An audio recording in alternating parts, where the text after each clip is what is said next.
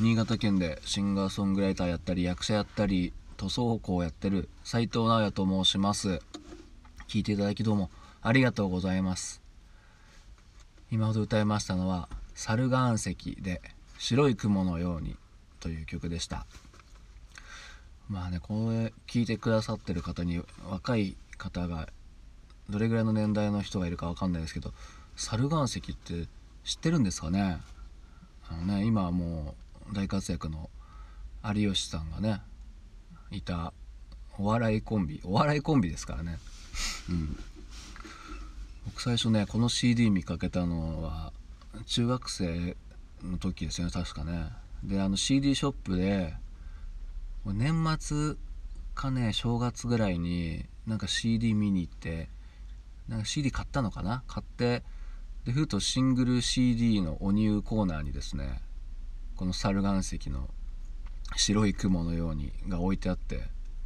え？猿岩石？って思ったんですよね。その時はあれですよね。あの「電波少年」っていう昔のテレビ番組で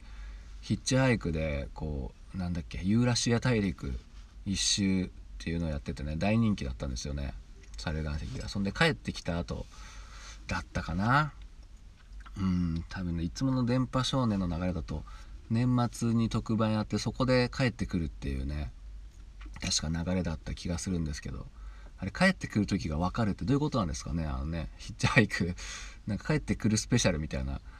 やって、ま、ちょうどいい時間に帰ってくるっていうのねなんか まああの時代のなんか特有の感じですかねあれね。そこで CD をそう見かけてどういうこと？と思ったんですよね。なんか変ななんか化粧してるようななんかジャケットだったかな、うん、それでなんだこれはと思って歌も知らなかったんですけど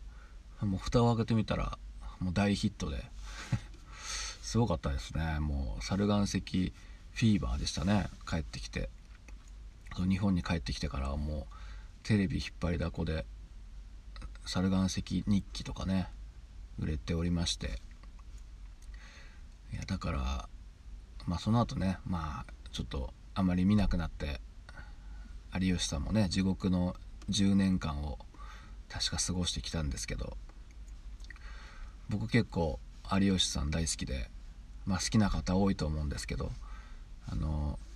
これ確かまあ全国じゃないんですけど新潟での日曜日のね夜8時から有吉さんのラジオやってるんですよね。もうそれがめちゃくちゃ好きでもうずっと聞いてるんですけど、まあ、まあ、女性の方いたらねあんま聞かない方がいいかなっていうぐらいのもうどしもネタばっかで本当に FM ラジオでこんなこと言っていいのかっていうような単語の連発なんですけど、うん、で僕は普段いろいろね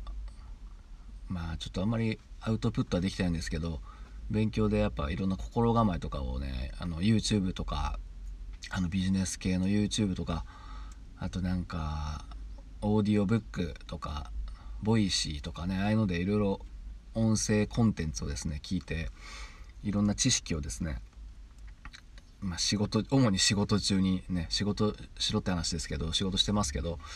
蓄えたりしてるのが趣味なんですけどもうそういうのをたまに あすいません。たまに聞いてて疲れてくるんですよね。いろいろなものを勉強まあ多分アウトプットできてないからだとは思うんですけど聞いててもうなんか頭の中パンパンになって疲れたりすると合間に